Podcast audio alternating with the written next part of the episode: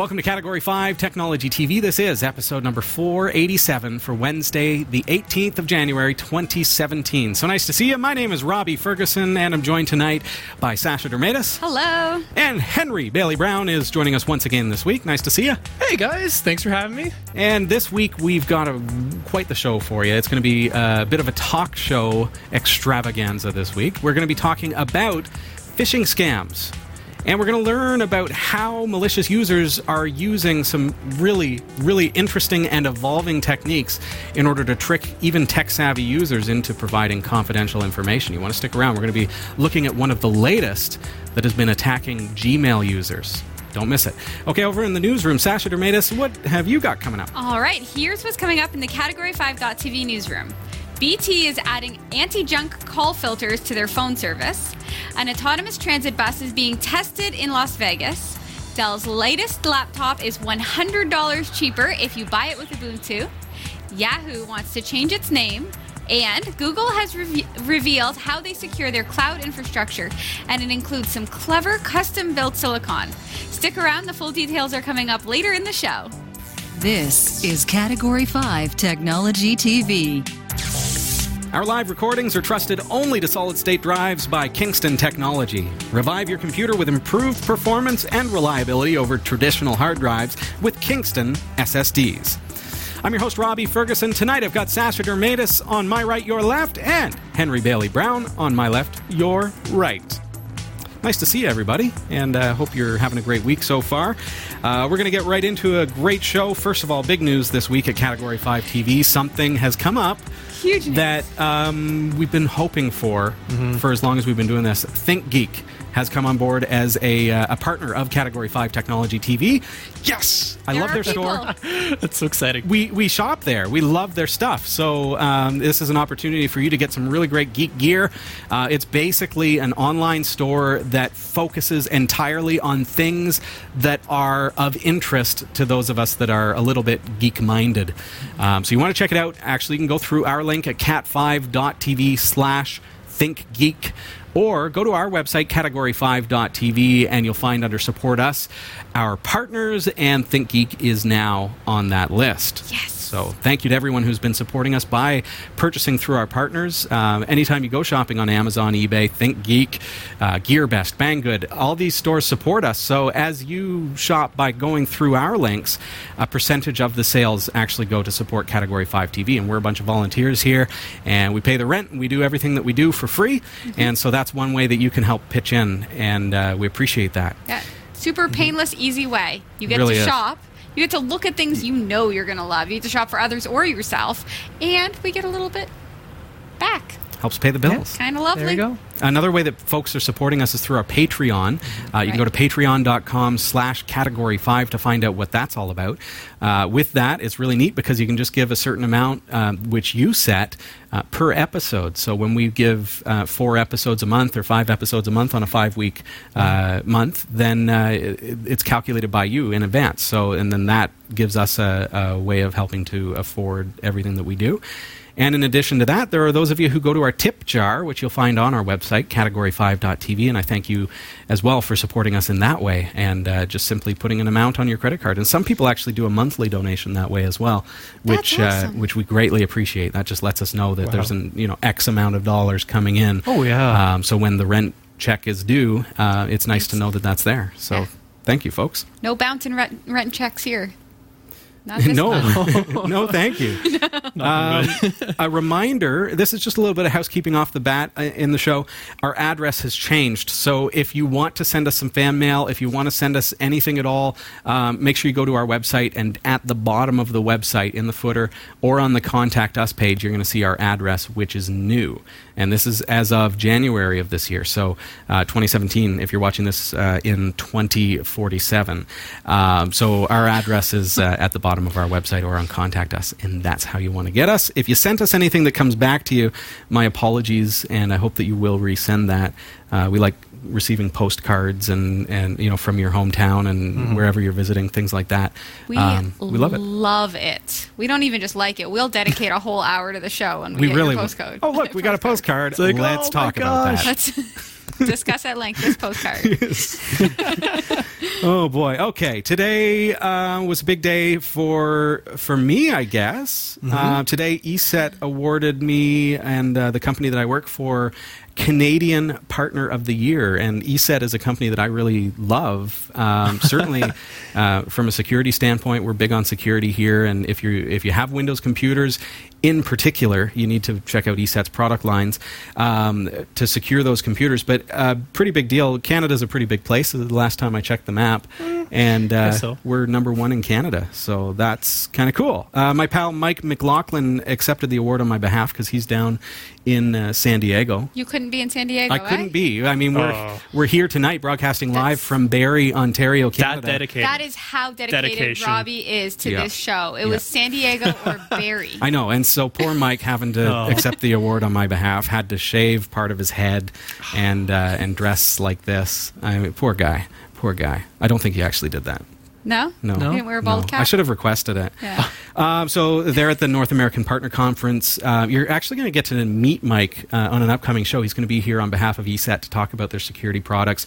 but we we don't just talk about the products. I like to talk about. We like to learn about you know why they're necessary and what people are doing to try to uh, circumvent the protection that we have on our systems.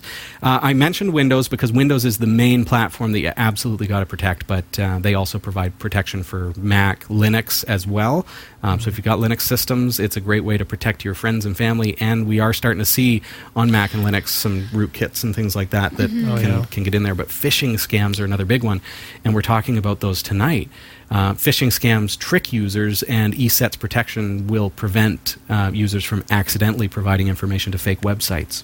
That's incredible, especially for people like me who might just like doo doo doo doo doo. Whoops. Okay. Whoopsies, and they do trick you. We're going to look at it. It's not y- people It's- like you. It's it's happening to people that are in the tech field. Oh yeah. Mm-hmm. Well, it's like your boss emails. you was like, "Oh, I got to check this out." It's like three seconds later. Sorry. Just saying. Uh, ESET tweeted to us today says it's well earned. Congratulations to you and the whole Category Five casting crew. Thank you, ESET. Uh, of course, um, Category 5 kind of falls into it because I'm a reseller for ESET uh, through the company that I work for. So, and we obviously talk about it on Category 5 as well. So it, it kind of supplements it, but indirectly in a way. Um, so that's really cool. Also, got uh, a tweet from Chris Olafson here, uh, who says, uh, Wow, congrats for being a leader of security and support for the Linux community. Thank you very much, Chris, as well. And thanks to everybody for your kind words today as we kind of monitored the uh, the progress of the seminar from here. And uh, they started sending pictures around 11 Oh. o'clock in the morning and everything like that. So just to ru- just rub some salt in the wounds. You know, ha, you won, but you're not here in California. See, It's interesting. Agamotto in the chat room is saying right now, hmm, another new set. But no, it's not another new set. We're actually like listening to what you're what you're suggesting. Yeah, we're kind of tweaking things. We're, We're- tweaking yeah, things. You want to? Uh, maybe we've had a couple of comments about the studio space. We actually, Agamotto, we put a, a poll on last week's episode. If you go about 19 and a half minutes into the show on YouTube, you'll see the little poll icon there, and you can vote. which is awesome, and people have been voting. Yeah. Yeah. So what do we got? Uh, uh, I've got some uh, kind of suggestions that viewers have given us in the poll. Right. So in our poll, it's yeah the the following options are there if we should be using a green screen. Mm. Well, I'll tell you, hundred percent of the viewers who voted want us to use a green screen. That's for nutty. keying. That is 100%. great. Wow. Um, That's of see. the voting populace. That's right. So vote. Get your Yeah. vote in. That's Have your right. voice heard. green screen poses all kinds of um, weird issues, I guess. And we used the green screen. Um, we do have a green screen set over here, and we can actually see it from where we're standing. We and, used it for me. Yeah, for the newsroom. Yeah. Would it be weird with three people? Like, is it try? Does it try and key people's skin tone, or what happens? well, I couldn't wear a shirt like me. Like you I couldn't wear couldn't. green. You would be. Yeah. I'd be invisible. floating head. a floating head with just blue stripes. Yeah. yeah. Um, there's there's that. Like you couldn't wear green, but um, the the strange thing about chroma key is everything has to be set previously. Mm. Oh, so, Okay. for example, sometimes I walk a little bit forward here, which is fine on a regular camera, but on green screen, it will actually look like I am just simply getting bigger in the shot. It gives this like when I reach forward, my hand just becomes massive. It doesn't have that oh, depth right. perception. That used to happen to me. Yeah, I think we've we've dealt with that a couple of times. Um, but because we've got to preset up all the shots, Yeah. it can be very complicated, and it can be really tough to get a really good key. If we were uh, if we were very static, which we have been in the past, if we were just sitting at the desk and, and never moving, then it, it's a lot easier, and that's why we were able to do the newsroom. But that's something that we're trying to get away from, mm-hmm. at least internally here, and we Yeah. welcome your feedback. But I want to have the opportunity to be able to take this desk space and set up a Raspberry Pi right here and have a nice close-up shot and give Mm-hmm. you give you that view. With the green screen, we'd have trouble with that, as well as reviewing product that has green in the packaging or Yeah. in the product itself. At the same time, though, are they talking about like a certain segment? So, like, are they talking about they want Sasha in outer space for the news, and then she could come back from outer space I feel like I come back from outer space to from do outer the news. space. we could technically take that approach where we could still use the green screen studio. It's not out of commission or anything. It's just then halfway through the show, if we wanted to move to a different set, we'd have to move the cameras Right. Mm-hmm. or purchase a whole bunch of cameras, which would be nutty. So the, there are disadvantages to green screen. Also, chroma key, it can be finicky and it can be um, difficult in a live situation like our show Right. sometimes it doesn't quite work the way that you want it to. Um, plus, there are things like needing multiple cameras on one set, which is very difficult with chroma key to get the angles just right. So it's not that it's impossible. We'd like to know more about what you know. If, if you're voting for that, um, send us an email. Let us know your your specific thoughts. Like the why behind it because if it's just a Mm-hmm. matter of like behind us looks a little bit too bland maybe it's a matter of moving the logo up and i feel like somebody Actually, had somebody's said- just mentioned that Yeah. up here. Yeah, so and you know that, and that was originally because this was a seated set Yeah. here, and so that's that's we in the don't wrong sit spot now. anymore We Yeah. just we're don't. moving up in the world yeah, We're and that's one of the now. options that you can vote for, anyways.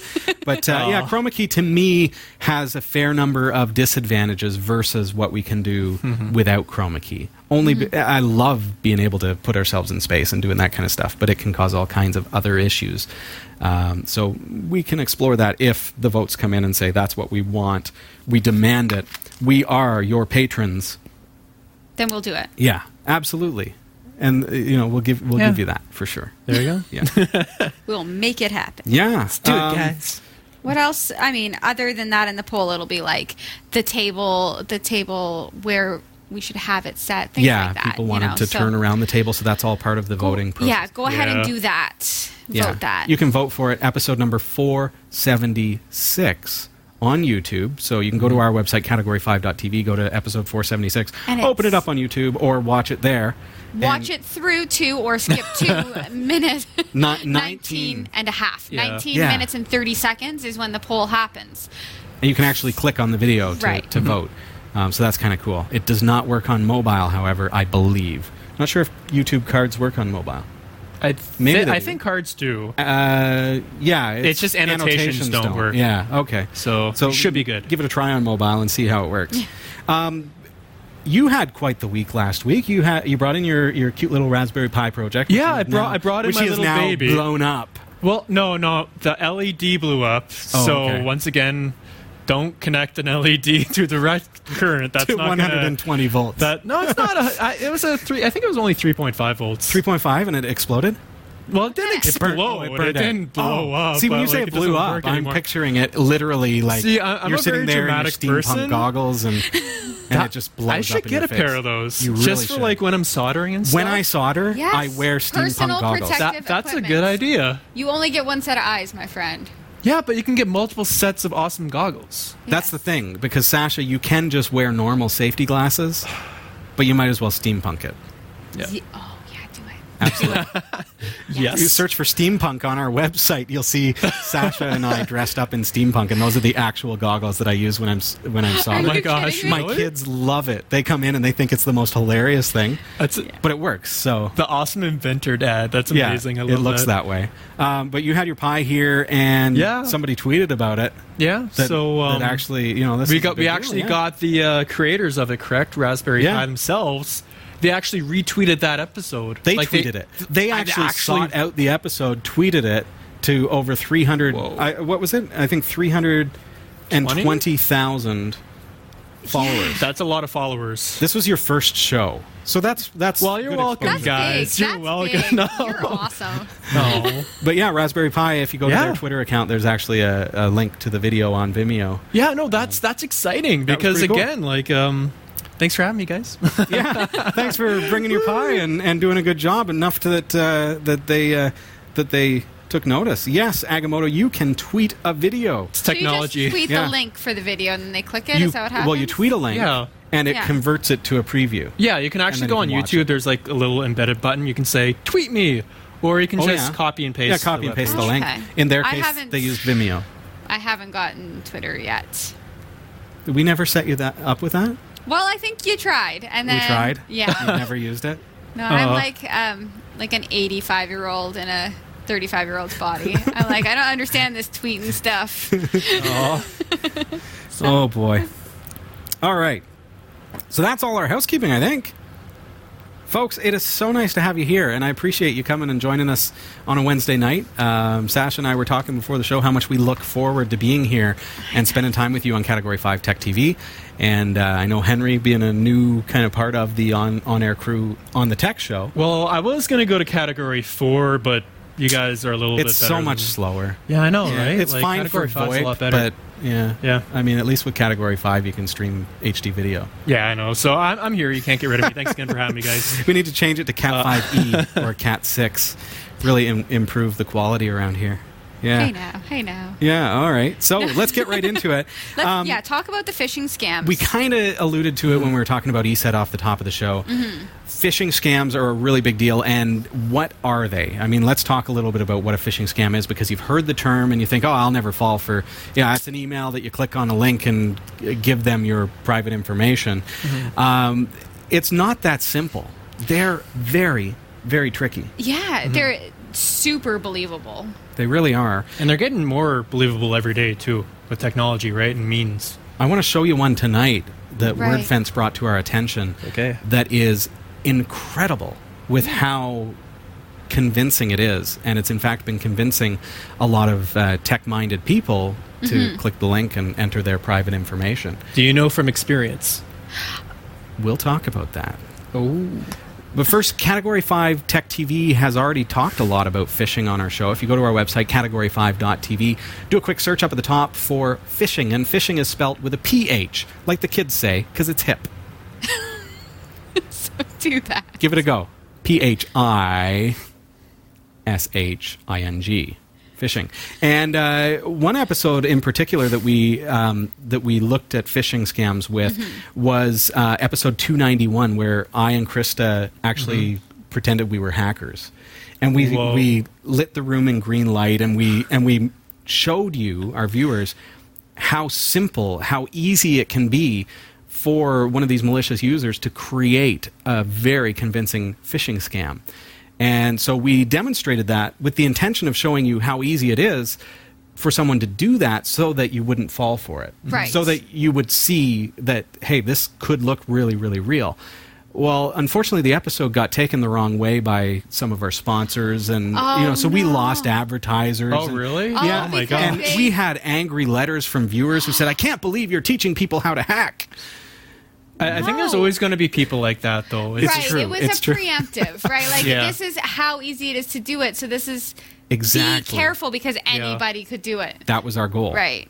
Didn't quite go down that way, but check Tran- out the lost in episode. translation. It's episode 291 You on Category like, 5. blacked it out. All of our episodes. It's are on our website. Yeah, Still. you can still watch it there, uh, but we cannot monetize it because all advertising was pulled. Yikes. How interesting is that? Uh, okay, so that's to say, go onto our website, learn more about phishing, and you'll see kind of the evolution of phishing attacks. Uh, Adam Kujawa from Malwarebytes is a wonderful guy to talk to, and he's been on the show a number of times to talk about phishing scams and malware. Um, so you want to look up some of his episodes on our show as well.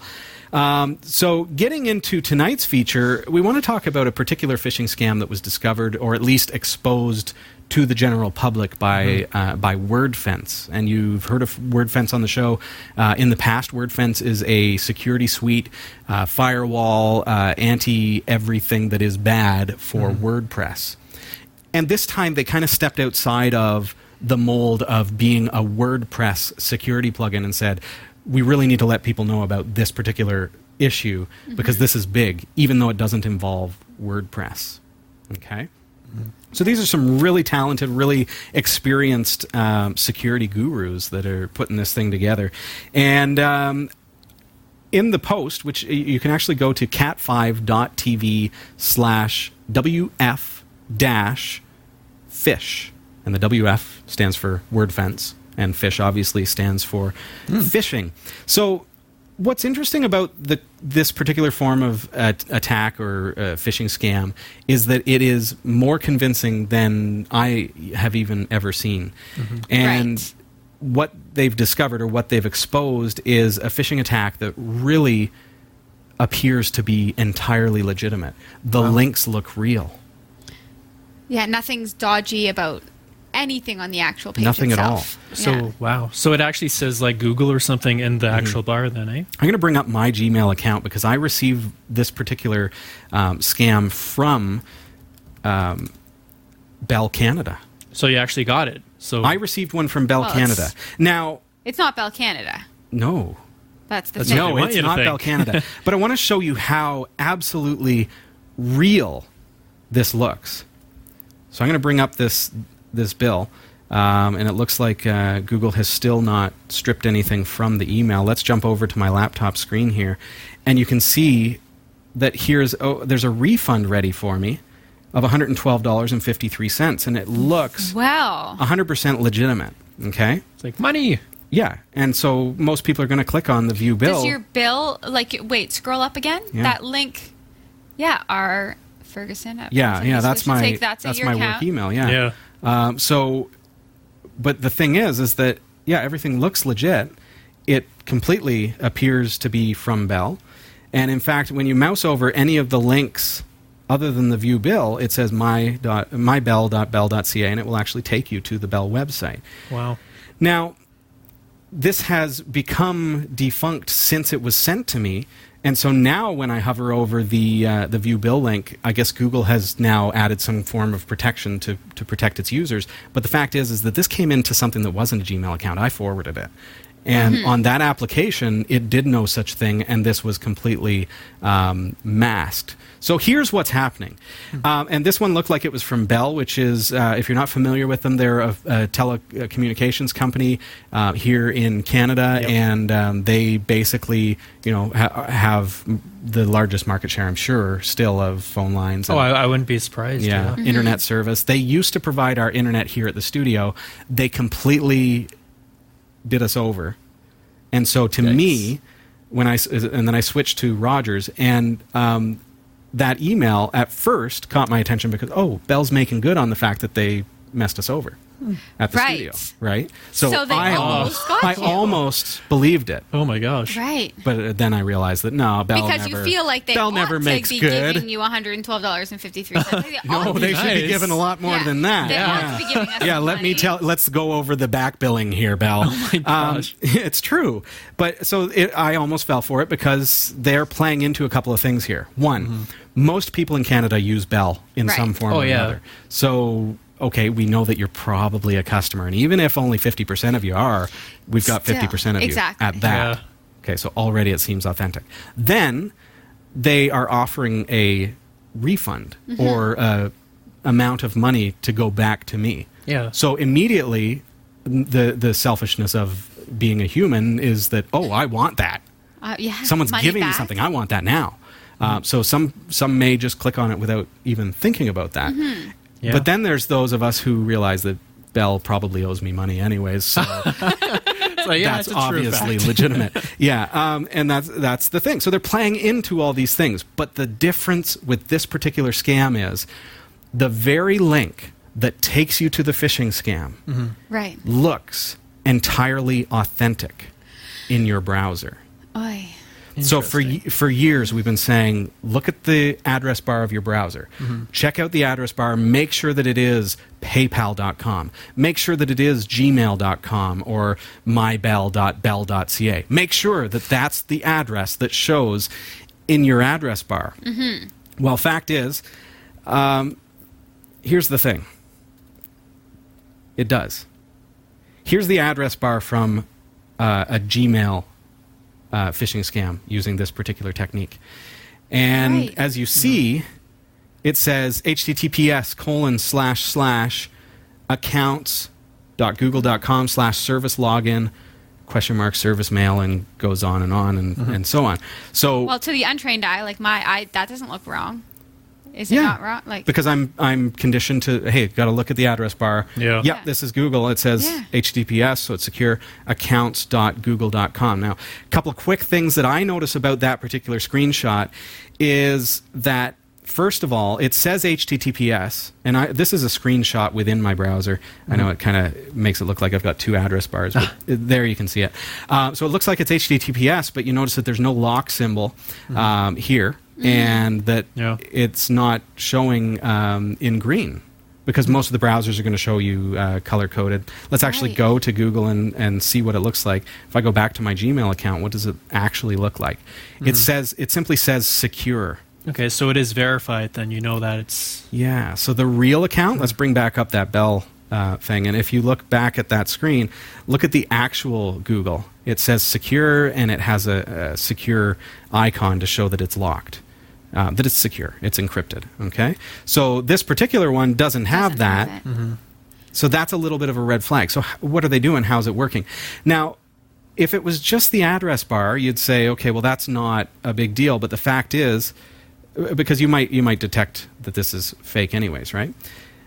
The fact is, is that this is what the page looks like. Here's a screenshot.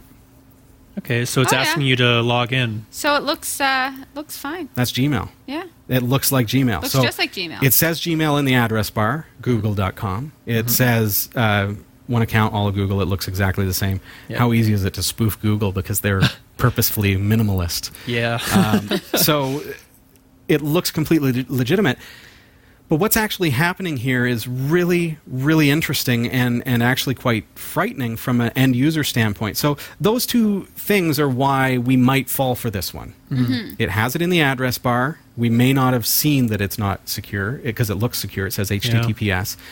And it in the site itself, the, the login form is what we're all familiar with. It looks complete, completely legitimate. Hmm. So you've got that, uh, that address up in your address bar. There are two things to notice here. And I'm just bringing up screenshots from the blog posted at WordFence. Go to wordfence.com slash blog for their blog. Learn more about them. And we're going to talk a little bit about uh, some of the various resources that, uh, that we recommend.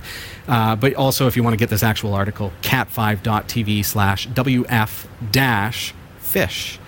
Um, so the first thing that I notice in reality here with this uh, with this link is okay https colon slash slash starts after this comma and the comma ha- uh, just before that says data colon text slash html not used to seeing that in my browser. No, not at all. what is that?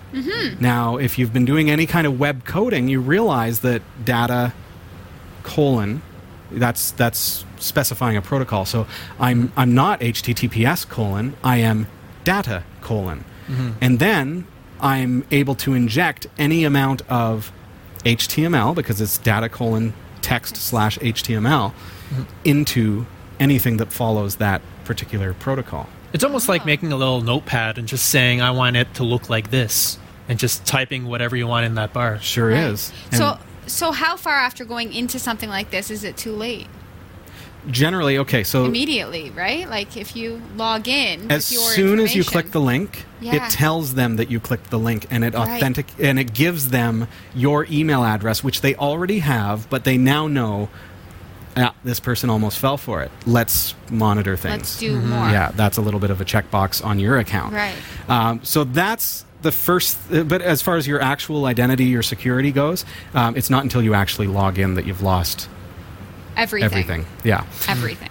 so we know to see that data wall. colon uh, text slash HTML at the beginning of the URL means that they are injecting something. There is going to be some code, but it doesn't look like code. It looks like the website that I'm going to, which is Gmail. So if I jump back to our screenshots, and um, they've been so good to, to generate some great screenshots here, I want to show you what this actually looks like. So we've got the URL in the address bar. Looks perfectly legit.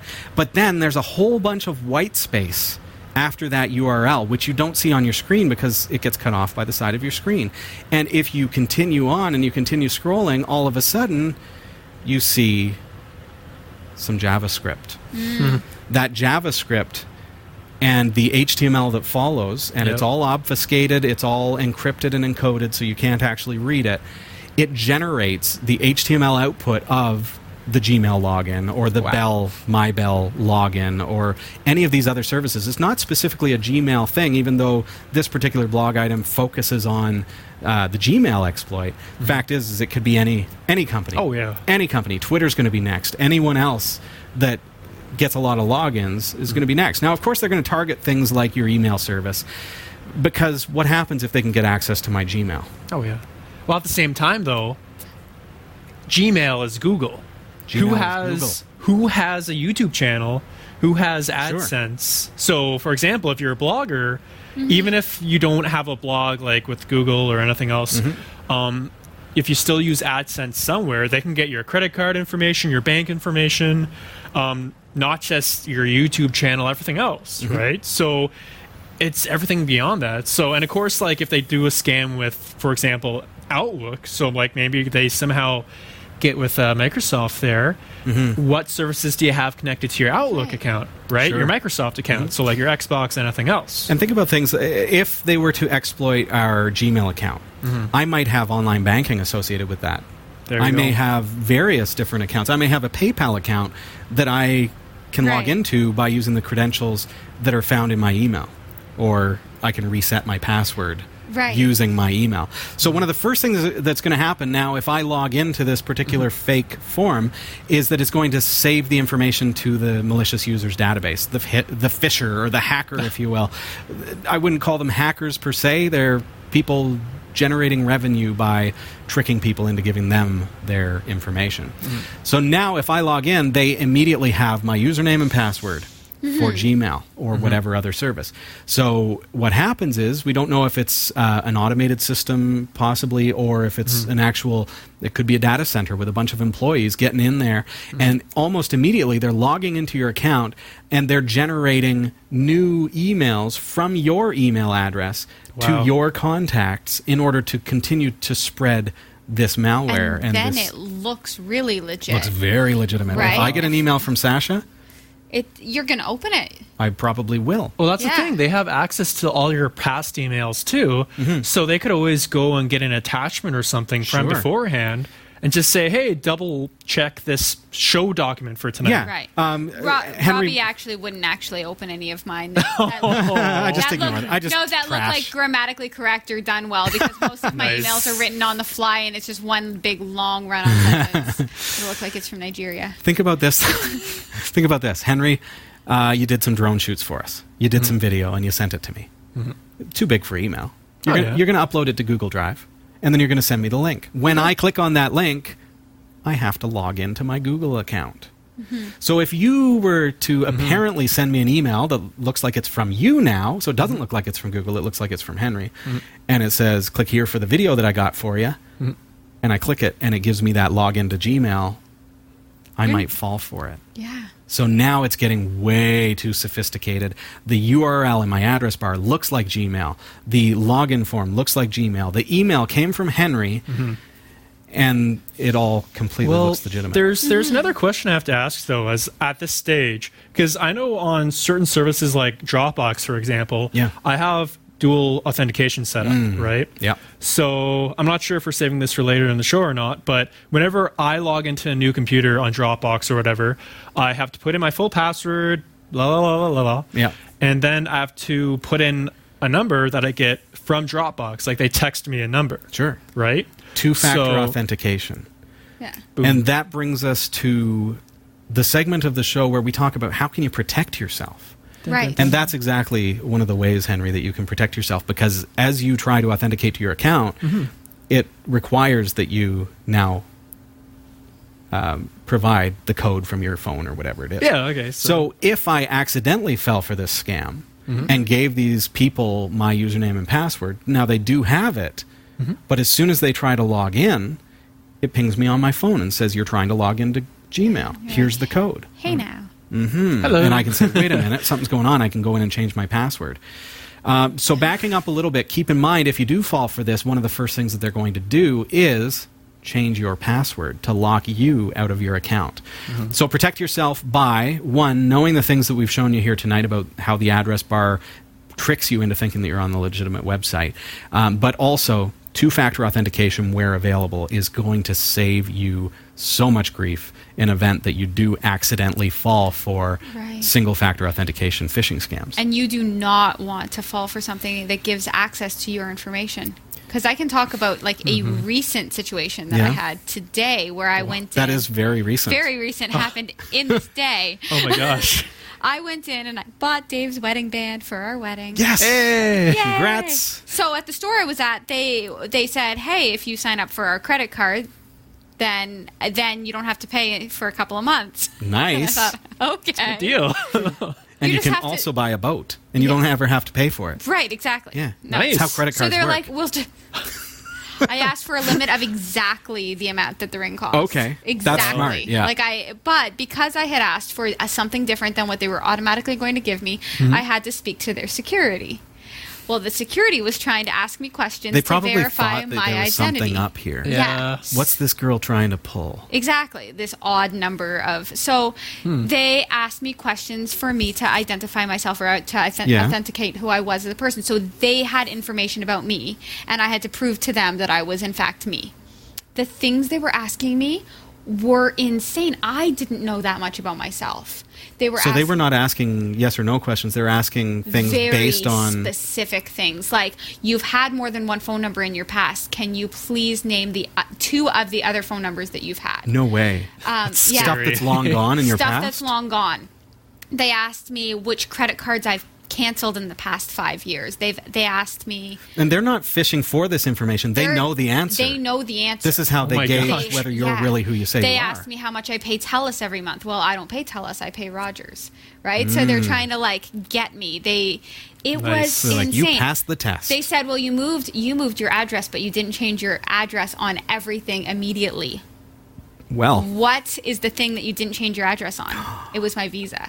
Wow. right? But they knew everything Oh about me. So if they were malicious, if they were not great people, instead of the super awesome people that sold me a, a wedding band, um, they have my entire history and could prove to anybody else who was unsuspecting that they are me because I didn't even have that information about me. Can I ask, l- leading up to that point, because that's a, an, an astronomical amount of private data, insane. and they could just pull it up on their computer. They didn't a- like they. I don't know what they accessed for it. They Yeah. asked for my driver's license. that's what I wanted to know. What did they need in order to get all That's- that backstory? wow. all they had was my driver's license. So they plugged my driver's license number into their computer. Wow. They pulled up that. It was I wonder how many other I- types of cards would give that data. right. I wish I Mm-hmm. videotaped it because the things that they were asking me, literally, like I never would have imagined that Unreal. that is in one set spot of Yeah. information. And we don't ever think me. we're going to be the victim of identity theft, but Mm-hmm. if it's that easy to get the data on Sasha Dermitzis, Yeah. right? Then that's that's pretty scary. And so here we're looking at phishing scams, and this is one of the ways that these users try to trick you into giving information. And maybe they can get enough information to then get all that backstory Mm-hmm. and get all that inf- info that these guys were able to pull up. I would like to say, for the record, this credit card thing, I am using it only to get the money for the ring between now and the two months, and then I'm paying it all off and She's not the actually card. going into debt. No. Like I'm canceling the card. It was just like, oh, 60 extra days of not paying this. That's perfect. Let's do Perfect. that. Why not? Fantastic. Fantastic. Okay, so going back to protecting yourself, um, one final thought. We talked about the protocol. When you go to a website, you've got http colon slash slash whatever dot com or https colon slash slash whatever dot com. The mm-hmm. S stands for secure, and that means that it is encrypting the information. But the way that you um, need to confirm that is by actually looking that there's a lock mm-hmm. that is not broken, that it is secure, it's not red, it's not giving you any kind of warnings or anything like that. But the protocol has to be the very first thing on the address bar. Mm-hmm. So in this particular case, because with this one, you notice that the HTTPS, which is what we would expect to be the protocol, because the HTTPS colon slash slash happens after data colon text slash HTML comma, we know that the protocol is not actually HTTPS. And exactly, and like you said earlier, is that you don't see a green check mark or Mm-hmm. just confirmation of that. And it's not just Chrome too; like it's in Firefox as well. Absolutely, yeah.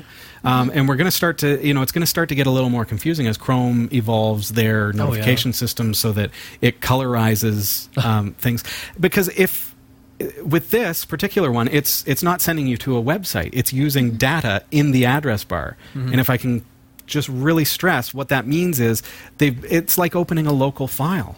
Mm-hmm. I'm I'm basically injecting this into your browser. So unless they make some changes to Google Chrome or Firefox or Opera or whatever you're using, mm-hmm. it's still going to show without a red X through it. Because it's Right. not malicious as far as the browser is concerned. It's local data. Yeah, and I- I'll I'll just add a little bit of a Timbit as well. Um, A Timbit. I like Timbit. You know, I'm Our Canadian, eh? Canadianisms. no, um, is that we're we're using the entirety of check marks and X's, and I actually prefer that because um, on multiple online forums and everything else, um, there's a large percentage of population that is colorblind. So it's nice to have the actual symbol Yeah. Than the actual just color because I, I do know that there's a large percentage of people, especially Yeah. online, that are colorblind. That's a good point. So Yeah. this is random, but I like how companies use an actual symbol Right. instead of just a color, right? Yeah. Mhm. So if you see that check mark instead of just an X or My concern with this particular one is yes, Yeah. we'll become accustomed to if it's a red X, we'll know there's something wrong. Mm-hmm. Yeah. If it's a green check mark, we'll know it's good to go. But can they but add if that? There's nothing, yeah if it's just a white address bar, Right. it's not going to stick in our mind subconsciously that there's something wrong here. right. It won't trigger So- anything. Yeah, so that's where you've got to be. You've got to do your due dil- diligence. Be very, very careful. Um, Google themselves, uh, as a final thought, um, sent an email to Mark Mo- Maunder from uh, from WordFence yesterday, and they. I'm not sure if they're going to really make any changes. Here's what they said We're aware of this issue and continue to strengthen our defenses against it. We help protect users from phishing attacks in a variety of ways, including machine learning based detection of phishing messages, safe browsing warnings that notify users of dangerous links in emails and browsers. That's kind of what we're talking about. Yep. Um, prevented, uh, preventing suspicious account sign ins, and more. So that means, you know, if suddenly I've got uh, somebody logging into my account from halfway across the world and I was just on it from Barry, then that's suspicious. They're actually really good at that because they they Yeah. really wonder about me sometimes. Quite often, though, they just notify you. They don't. Yes. They don't necessarily stop the login. Right. So if they're quick and they change their password, then that could be a problem as well. Yeah. Uh, they go on to say users can also activate two-step authentication for additional account protection. Um, so our resources tonight of recommendation, go to wordfence.com. And again, this particular article is found at cat5.tv slash wf dash fish. Uh, another great resource for you is the ESET blog at welivesecurity.com. And as I mentioned at the top of the segment, we've done a lot of shows on phishing scams so that you can become familiar with them. They're not just for novice users. This is not a concern just for novice users. Us tech savvy folk can fall for it as well. And our website is category5.tv. Use the uh, search up at the top and do a search for phishing, and you're going to find some stuff. Okay, we're going to jump over to the newsroom. Sasha's oh, standing by and got some great stories for us. I sure do. Sasha do. Donatus. Here's here are the stories we're covering this week in the Category 5.tv newsroom. BT is adding anti-junk call filters to their phone service. An autonomous transit bus is being tested in Las Vegas. Dell's latest laptop is $100 cheaper if you buy it with Ubuntu. Yahoo wants to change its name, and Google has revealed how they secure their cloud infrastructure, and it includes some clever custom built silicon. These stories are coming right up. Don't go anywhere. Jeff Weston, Yeah, you're building a brand new, beautiful website, What? aren't you? No. Am I? Oh, you're a terrible actor. What? This is where acting comes into play. Oh, I didn't know we were acting. You're supposed to act. Okay, fair enough. All right. Yeah, I'm building a really cool website. Are you building a really cool website? You need hosting. One of the things about a hosting account is you don't want to have limitations put on your website. It's true. How much hard drive space do you have? How many email accounts? How many domains can point to it? Well, we've got an amazing deal for you. For a very limited time, cat5.tv slash dreamhost for just $5 and a bit of change per month. You are going to get unlimited website hosting, unlimited email accounts on that hosting uh, service. You are also going to receive a free domain name. So your own .com, Nice. to put that amazing website that you've been working on It's on true. there. If you run, if you want to build a WordPress site, fine, sign up cat5.tv slash dreamhost. Just don't put Panama Papers on it. Just don't do it. But hey, uh, it's a great deal, folks. Best deal you're going to find. Five dollars and change per month. Go to cat5.tv slash dreamhost. Here we go. I'm Sasha Dermitzis, and here are the top stories for the week of January 18th, 2017. BT recorded more than 31 million nuisance calls in a single week before Christmas and is doing something about it. The company supplies 40% of the landlines in the UK. BT is now launching a new service for its customers, which it says could block up to 30 million such nuisance calls per week. Called BT Call Protect, the system monitors call data to identify rogue numbers. It will, for example, highlight phone numbers that make an unusually large number of calls. Those calls will then be automatically diverted into a junk voicemail box. The system will continue to block such callers even if they change their number, a common tactic used by solicitors. Customers will also be able to identify nuisance callers thr- that get through by dialing a code after receiving such a call. TalkTalk introduced a, si- a similar central call blocking system for landlines three years ago, while Vodafone operates a system for mobiles. Super cool idea. Um, I wonder if you can just dial a code after somebody calls you and you don't want to talk Wouldn't to that them be cool? anymore. Yeah. Um, except as, as long as it just keeps them from calling you again. Yeah, we have this problem on our Magic Jack where we get constant solicitors calling, uh, and it's a big problem. And I- we've got a particular solicitor that calls every single day, drives my wife nuts. you know him by name now. it's FDR. oh yeah. um, so um, we called Magic Jack and said, "You used to have this service to block a particular number. Do you still have that?" And they said, "No, they don't have it anymore." So Hmm. we're looking at, you know, can I build a device with Raspberry Pi, right, that Yeah. intercepts the calls, That's interesting. filters them, and then rings the in-house lines. there might be something ha- on GitHub or just the code. There might already Yeah. be out there. It So- has, oh, yeah, It has there are. actually really hurt my workday before because Yeah, if if they get our number and they start calling, sometimes they'll call at 45 second intervals. Like they're calling Oh. and then calling. Oh, and I work reception at a very busy chiropractic clinic. Yeah. I need the phone. And you've gotta if take the call. Tied up. Yeah. I, I'm a programmer full time. I sit at a desk and I code. And there's nothing like answering the call and it's some solicitor or robot. And now I've lost 15 minutes of my day in the two seconds that it took to hang up on them because I've got to, okay, where the heck was I in my code here? Right. I Right. got to re go back over the stuff I was doing and figure out where I was. Right. So Drives me Yeah. nuts. So we got to build a system. This is going to be an upcoming feature. I promise you that. Raspberry Pi or some other device Yes. where we can filter phone calls by phone number. How's Yeah, that sound? So BT's got go. it going on. Hmm. All right. A small autonomous bus called an ARMA is running a short route along Las Vegas's Fremont Street, marking, according to transit operator Keolis, the first time a self-driving bus has moved passengers on an American public road. The route is short, just three blocks, and this is only a pilot test, which started a week ago and will end on Friday.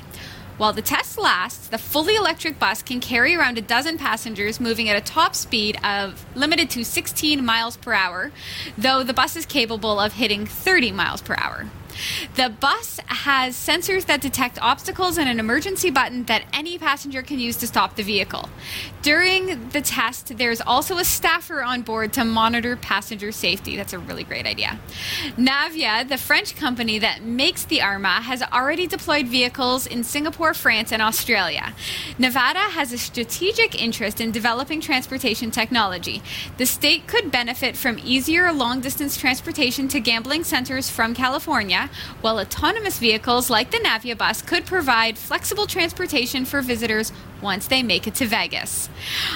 I like this idea. I like that it's regulated, But it does remind me of like just a street elevator, and I think to myself, if anybody could in any way stop the um, the bus at any time by pressing a button, you don't want like six year olds on this bus. No. because they would just like continuously. Look at what happens when I start pushing buttons. Well, it's like Screen the goes movie black, Elf. mics turn off. You're you're like Will Ferrell and Elf. You just make it a Christmas tree with the elevator, right? You go in and push every single button. Yes, right. Exactly. I'm, Yeah. de- I'm dealing with this. You're dealing with that. Yeah, But- we got this. Yeah, really cool. It's it's exactly like an elevator on the street, an autonomous bus that goes. Could be smart. Could be good. Um, Mm-hmm. I do like that it keeps um, people who have been drinking at the uh, at the casinos off the streets. Right. That'd be a pretty a good job to be the actual guy who sits there, just Security all day, just sit make there on the bu- ride the bus all day. No, It's Um, like, uh, yeah, like the like the guard on a on a steam train. Like, Yeah, no. Well, it, ma- it makes sense for now, especially with the technology still being new. But like we see all these other companies, like you said, Arma's on like France and all these other com- uh, countries. But we also see other companies like Uber who tried their um, self-driving. It was shut down, as far as I know. for now, probably still doing it in, Uh, in the back in some roads. parking lot. Yeah. Yeah. But that's even like a sweet looking bus. Like that's a cool. That's pretty cool. Yeah. Yeah, you No got to say that's pretty drive. neat. I yeah, I like it. And you know what? It's kind of secure in its own in the fact that it's so visible. It's not like people could just be on that bus like Yeah. Just doing things they shouldn't be doing. It's you can see in it. Hands to yourselves, people. Exactly. There's security on board. It's like a hi- uh, grade school dance, right? That's right. okay. when in Vegas. Um, Dell has announced the immediate availability of the Dell Precision 3520 laptop, and buyers can save over $100 by choosing Ubuntu 16.4 LTS preloaded instead of Windows 10. Yay! Dell's Barton George says more Ubuntu powered precision workstations will go on sale in the coming months worldwide, including an Ubuntu version of the company's stylish new Precision 5720 all in one desktop PC. Unlike other vendors, Dell doesn't ship their Linux option on no frills reduced power hardware. All models in the Dell Precision lineup pack powerful 7th generation Intel Core and Intel Xeon processors, support USB C Thunderbolt 3, and can have up to 32 gigabytes of RAM. Wow. The Dell Precision 3520 is available now. Nice. That sounds like a sweet mobile workstation, which is basically a laptop that mm-hmm. is built for business. Right. For the business. For the business. About Save time. money. Mm-hmm. Can You, save you can money save and money. get a better system. get a really sweet system, oh, but yeah. here's the thing. You could save your hundred bucks because you probably already have a computer that came with a Windows license, even if you wanted to put Windows on it, maybe dual boot or something. Oh, yeah. My laptop, my desktop, they all came with a Windows license. Mm-hmm. So what's to stop me? I'm going to upgrade my my laptop. Let's buy this brilliant new Dell and take the license off of this one, put it on there, install, and kablam! Right? I, Mm-hmm. now I've still got Windows and Linux dual booting, but saved a hundred bucks. At the same time, though, it's really exciting because it's. Do you think? I'm not saying that mainstream's a good thing or whatever, um, but do you think it's also going to make more users of Linux because it's coming pre-installed? Right. Right. Certainly could. People may maybe because it's going to normalize it, people won't be so scared of Linux. I, I work in a place where some of the people I work with are afraid of Linux. Like it's Only by name. yeah, Not they don't, by actually they using don't it. actually use it. They're just Yeah. scared to make the switch. They do they use it, but they don't know that they use it. And that's the thing. A lot of your devices already have Linux on it, mm-hmm. and you don't realize it. So then when someone says, hey, we'll sell you a computer with Linux on it, You're like, you're, oh, I don't know that. I don't know, I don't know how to use that. Right. Well, But you'd technically. And then I say, hey, watch my show. ahead. Yes. Well, well, Sasha, technically, you could be considered an astronaut then, because NASA uses Linux now on the space station, right? Because they scrapped the Windows computers yeah, up they there. sure did, yeah. So technically, Sasha, you could apply to be an astronaut because you know how to work a Linux computer. There you go. Oh, That's see, all it there's takes to be an you could go to real I guess. space. No, I little feel fun like fact. I might not be a bad astronaut. We just offended a lot of astronauts. I could not. Well, yeah, I actually could not do it. I'm a people person. There's not very many people out in space. Okay. so far, yeah, that's just now, Sasha. That's about to change. space tourism. All right. Yahoo revealed in a filing with the Securities and Exchange Commission that the company would change its name to Altaba after it completes its transformation from an actual business to a corporate wrapper around Alibaba stock. If all goes as planned, CEO Marissa Mayer would step down, the board would be trimmed, and Altaba would simply continue to exist as a way for investors to own a chunk of a non controlling interest in a Chinese e commerce company. Whether that transformation happens as the result of a successful sale of the Yahoo Internet portal to Verizon or some other less desirable outcome has yet to be determined. It's still far from a sure bet that the Verizon acquisition will go as planned. The change to Altaba, apparently some non trademark infringing sort of reference to to Alibaba, in which Yahoo holds a 15% stake, depends on the completion of the sale to Verizon of Yahoo Holdings, the new corporate wrapper for its internet business. Verizon initially offered $4.8 billion to Yahoo for Yahoo last July, but the deal was in doubt after it was revealed that Yahoo had failed to disclose a huge security breach in 2014 to customers and Verizon. A second major breach, dating to 2013, was discovered later. We reported on both. You sure did. we sure did. You Verizon, did. yes. You go. Good job. Verizon's plan for the Yahoo brand isn't completely clear, other than it would be somehow aligned or merged with AOL, which Verizon acquired for $4.4 billion in 2015 and is still in the process of assimilating. Given that Yahoo's management is not in a position to, to go look for a better offer, Yahoo would have to pay Verizon a $145 million termination fee to walk away from the table and find another buyer. And there isn't exactly a long line of people looking to make a better offer. It may end up having to settle for whatever Verizon decides is a purchase price at this point or wait for Verizon to walk away from the deal. Verizon has already reportedly knocked $1 billion off of its offer. Oh, $1 billion. less. Sasha. We've a talked money. about this before. It's $1 billion. Oh, yes. The correct billion- pronoun- the correct pronunciation is one billion dollars. Okay, Doctor Evil. Yeah. So, I mean, that's just, it is what it is when you lie about your stuff. You get $1 billion Well, does, does anyone still hacked. have a Yahoo account after like all those hacks? I was Like, surprised to find that. Yeah, I did because I used Flickr. I well, here that I was about to mention that too. Is that I'm an avid uh, user of Flickr as well. So it's like, what's going to happen to us, right? So Dave, That's well, it, Dave yeah. has one. That's his main email, is Yahoo.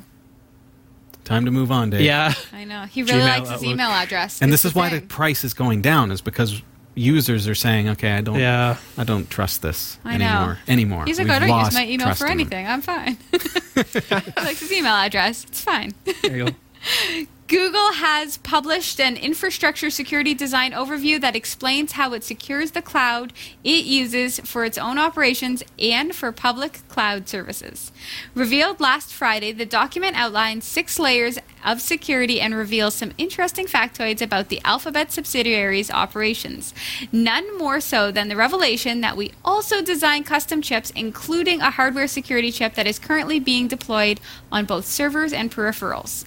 These chips allow us to securely identify and authenticate legitimate Google devices at the hardware level. Neat. Yeah. The silicon works alongside cryptographic signatures employed over low level components like the BIOS, bootloader, kernel, and base operating system image. These signatures can be validated during each boot or update. update. The document says, adding that the components are all Google controlled, built, and hardened. With each new generation of hardware, we strive to continually improve security. For example, depending on the generation of server design, we root the trust of the boot chain in either a lockable firmware tri- chip, a microcontroller running Google written security code, or the above mentioned Google designed security chip. The document goes on to explain that Google's fleet of applications and services encrypts data before it is written to disk to make it harder for malicious disk firmware to access data. There's plenty more in the document, like news that Google's public cloud runs virtual machines in a custom version of the KVM hypervisor. If you're interested in seeing the document for yourself, you can access the master at cat5.tv slash google security. I love information like this. It just makes me feel far more secure. All right, thanks for watching the Category 5.tv newsroom. Don't forget to like and subscribe for your all your tech news with a slight Linux bias and for more free content, be sure to check out our website. From the Category 5.tv newsroom, I'm Sasha Dermitzis. Thanks, Asha. You're watching Category 5 Technology TV. You'll find our website at www.category5.tv. Folks, it has been so nice having you here before we wrap up for the night because I know we're at the end of the show as far as our timing goes. Uh, we did receive a couple of comments and messages. Uh, let's tackle some viewer comments uh, before we wrap up the show. But hey, do check out our website. Find out more about us at category5.tv. Henry Berger, or is it Henry Berger? The Henry do you go Burger. into? I- I would definitely go to Henry Burger. Buy one Henry I would go to Henry one half Burger. price. I would love. Oh, he's never heard that one before. I'm sorry. Usually it's O. Henry. Can I give this one to Henry? Ooh, Henry. Henry, what does Henry say? Okay, from from my uh, twin, uh, Henry Berger. I'm a long-time IT person, and your show helps me to keep current. It's fun, entertaining, and also I get that you love what you do. Kudos for that. Hey, kudos to you too. I like the parts where you have to improvise on the fly, as that's what happens to all of us who enjoys. Yeah, you, you know what? People who enjoy tech like us, we do have to think on the fly. Sure. So especially when And when I mess something Yeah. up on a live broadcast, oh, that makes it and fun, you get to see, oh yes, Ah, come Fun. on. Okay, projects around the Raspberry Pi are much appreciated. Yes. Close to um, as we learn by doing. Thanks again. You know what, Cheers, Henry? Henry. Thank you. No, just I'm speaking to No, that- that just Henry. I'm, I know. No, Hen- Henry, thanks, thanks for the awesome comment. And uh, one, from one Henry to the other Henry, uh, thank you very much. I think that was a really nice uh, comment. Very kind. And you know what? Uh, Speaking of, we kind of joke about, yeah, I sometimes mess something up on the air and everything like that. Mm-hmm. And I've said it, you've heard me say it before. One of the reasons that we quite often go into a segment without having tested or previously used the device or things like Right. that is Yeah. because we want to take the approach of this is what the end user is going to experience. If I mm-hmm. open up a new product and go to use it and I fumble through and have trouble, I want you to learn the process of me figuring it out so that you can not only use the product but also um, see how how we were able to troubleshoot and, and problem solve because Yeah. those are good skills to have in tech for sure. So I appreciate that. Uh, you want to take Dooley? Dooley, Uh, commented on episode eight four, uh, 485 regarding the, uh, The Nest, Nest. thermostat. Yes. With- Yeah. With the smart thermostat, are there extra motion detectors that go inside other parts of the house? It's conceivable that people be in the house with no smart device. What if you Hmm. went out to garden for a couple hours and someone fell asleep during the d- daytime hours? You're no motion, your app left. Just thoughts. Right. Yeah. Okay. First of all, so- yes, you can get other devices. You can get all kinds of neat things from Nest. They have even security cameras that uh, can be used not only for surveillance but also to communicate with your Nest thermostat. Um, and you can have other Nest thermostats within the house. Go back to my review of the Nest thermostat from episode 485. You'll find it on our website, category5.tv. If you're interested in it, we talk about how you can save money with Nest, and we prove that that's actually possible. Um, um, you can actually place. Uh, various thermostats throughout your house. And you remember on my feature, um, I showed the one in my dining room, and it said location dining room on the screen or in the app. So I could have one in the living room, in the basement, in the bedroom, and then it will learn all those zones Wow. and figure out what's going to work really well for you. That's cool. Um, so that has to do with you know, and so that obviously has motion sensing and all that kind of stuff, um, and it's much more sophisticated than just a simple motion sensor like I have for the security system here. Um, it's pretty cool. As far as your app goes, you can set if I'm going to go out gardening and, and I think that my Nest is going to think that I've gone for the day. Mm-hmm. Two things to consider. First thing is that it works by learning your what I- what I do throughout the day. So if I always go out